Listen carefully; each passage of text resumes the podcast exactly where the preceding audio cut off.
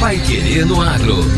Paiquerê 91,7. Bom dia, hoje é sexta-feira, 1º de março de 2024. Eu sou o Victor Lopes. Eu sou José Granado. E o Paiquerê no Agro número 1016 já está no ar. Sociedade Rural investe em centro hípico para se tornar referência nacional. Piracema termina no Paraná com R$265 mil em multas e quase 195 quilos de peixe apreendidos. A Cocamar caminha com o cooperado em todas as etapas da safra, do plantio à colheita, acompanhando no desenvolvimento da terra e na entrega do grão. Comprometendo-se com um atendimento técnico especializado, armazenamento seguro e pagamento garantido. Qualidade e excelência você encontra aqui. Cocamar, lugar onde cooperado e cooperativa crescem juntos. Cocamar. Paiquerê no Agro. O Jornal do Agronegócio.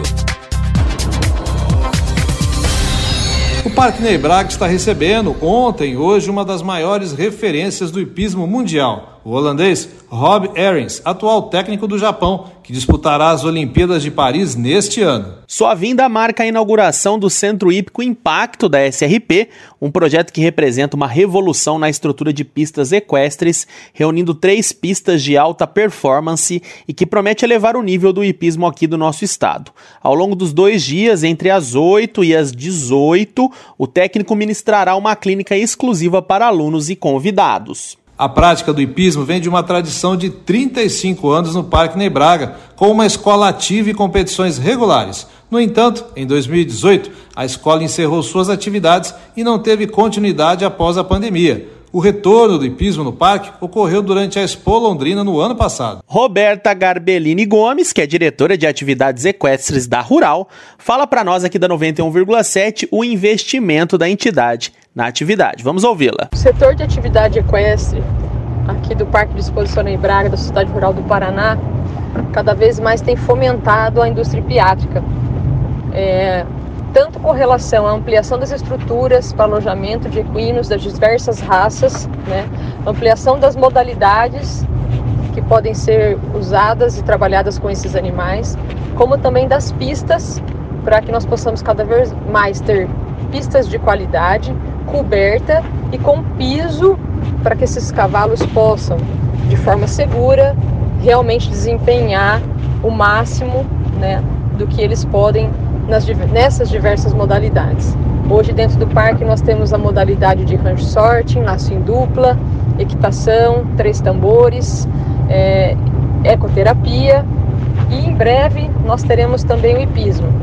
Com essa ampliação dessas estruturas, teremos aproximadamente 150 baias para alojamentos dos equinos. As 3 pistas da Impacto SRP contam com normas do mais elevado padrão de exigência do hipismo de alta performance e uma equipe técnica de referência no segmento com mais de 30 anos de experiência, como explica a diretora da Sociedade Rural. Um exemplo é a pista Roberto Romanelli, né, que nós estamos já há mais de um ano trabalhando em cada vez mais melhorar o piso para as provas de 3 tambores, né? Então, a pista está tendo marca, né? Nós estamos cada vez mais tendo cavalos baixando o tempo da pista, né? De acordo com o sistema de gerenciamento de provas, que lá consta, né? O desempenho da pista Roberto Romanelli, que fica dentro do parque. Então, essa é a nossa intenção, né? Proporcionar que os cavalos possam cada vez mais mostrar o seu desempenho atlético de forma segura, tanto para cavalo quanto para cavaleiro, e trazermos mais provas, mais modalidades. Roberta Garbelini Gomes também destaca que a chegada do Centro Hípico Impacto, SRP, representa um marco não só para os amantes dos esportes equestres, como também para toda a cidade. E é importante ressaltar, para que tenhamos, né, todo esse complexo hípico aqui dentro, nós temos diversos profissionais atuando aqui dentro e esses profissionais estão sempre se atualizando, se profissionalizando cada vez mais nas diversas áreas, né? Tanto no cascamento, ferrajamento, profissionais médicos veterinários, cada vez mais voltado para o cavalo atleta. Temos também os treinadores específicos para cada modalidade, né, que temos à disposição aqui dentro do parque. É possível, então, tanto para os sócios, né, alojarem seus animais, ou pessoas que querem se tornar sócias para alojar os animais, como também pessoas que só querem vir aqui praticar e fazer as aulas de equitação e das outras modalidades também.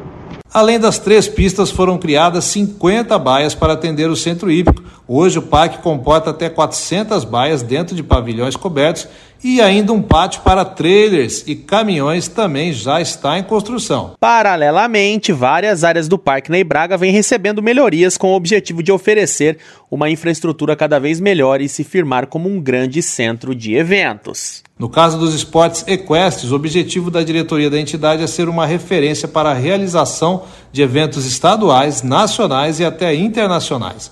O Centro Hípico Impacto SRP conta com 2 patrocinadores principais, GWM e Sicredi. Agora, no Paiquerê no Agro, destaques finais. Piracema termina no Paraná com R$265 mil em multas e quase 195 quilos de peixe apreendidos. O IAT divulgou nesta semana o balanço da fiscalização realizada durante o defeso da Piracema, período de restrição à pesca de espécies nativas para preservar a reprodução dos peixes. Foram 5 forças-tarefas organizadas pelo órgão ambiental, com apoio do Batalhão de Polícia Ambiental Força Verde desde 1º de novembro, com apreensão de 195 quilos de peixe, emissão de 92 autos de infração ambiental e aplicação de R$265 mil em multas. As operações ocorreram em 36 municípios do estado, com um total de 2.152 quilômetros de navegação e resultaram na captura de diversos equipamentos de pesca. Foram 8.110 metros de redes de malhas diversas, 46 molinetes e carretilhas, uma tarrafa, 74 espinhéis, 3.815 metros de cordas de espinhéis, 48 boias loucas, 97 caniços de bambu, 336 anzóis de galho, 35 samburás, 132 galões de espera, 1 motor elétrico, 3 arpões, 2 conjuntos de apetrechos de pesca, 8 covos, 7 fisgas e 1 passaguá. A restrição da pesca durante o defeso é determinada pelo IAT há mais de 15 anos. Considerando o comportamento migratório de reprodução das espécies nativas, a pesca é proibida na bacia hidrográfica do Rio Paraná. Desde ontem, a pesca volta a ser permitida aqui no nosso estado, seguindo a legislação ambiental. O gerente de monitoramento e fiscalização do Instituto, Álvaro César de Góes, destacou como foi feito o trabalho de proteção das bacias durante o período pelo IAT. Vamos ouvi-lo. O resumo das nossas 5 operações de força-tarefa estabelecidas, nesse período de Piracema, principalmente em combate à pesca predatória, Verificamos os vários tipos de danos ambientais sendo praticados, mas o foco aqui foi a pesca predatória nesse período de Piracema, que vai, como você sabe, desde o dia 1º de novembro a 28 de fevereiro. Então, a gente não parou ainda nossas ações de fiscalização. Então, para você ter uma ideia, nesse período nós lavramos 92 autos de infração ambiental e aplicamos 265 mil de multas ambientais aos infratores, Fiscalizamos diversos municípios, que você vai ver citado aí.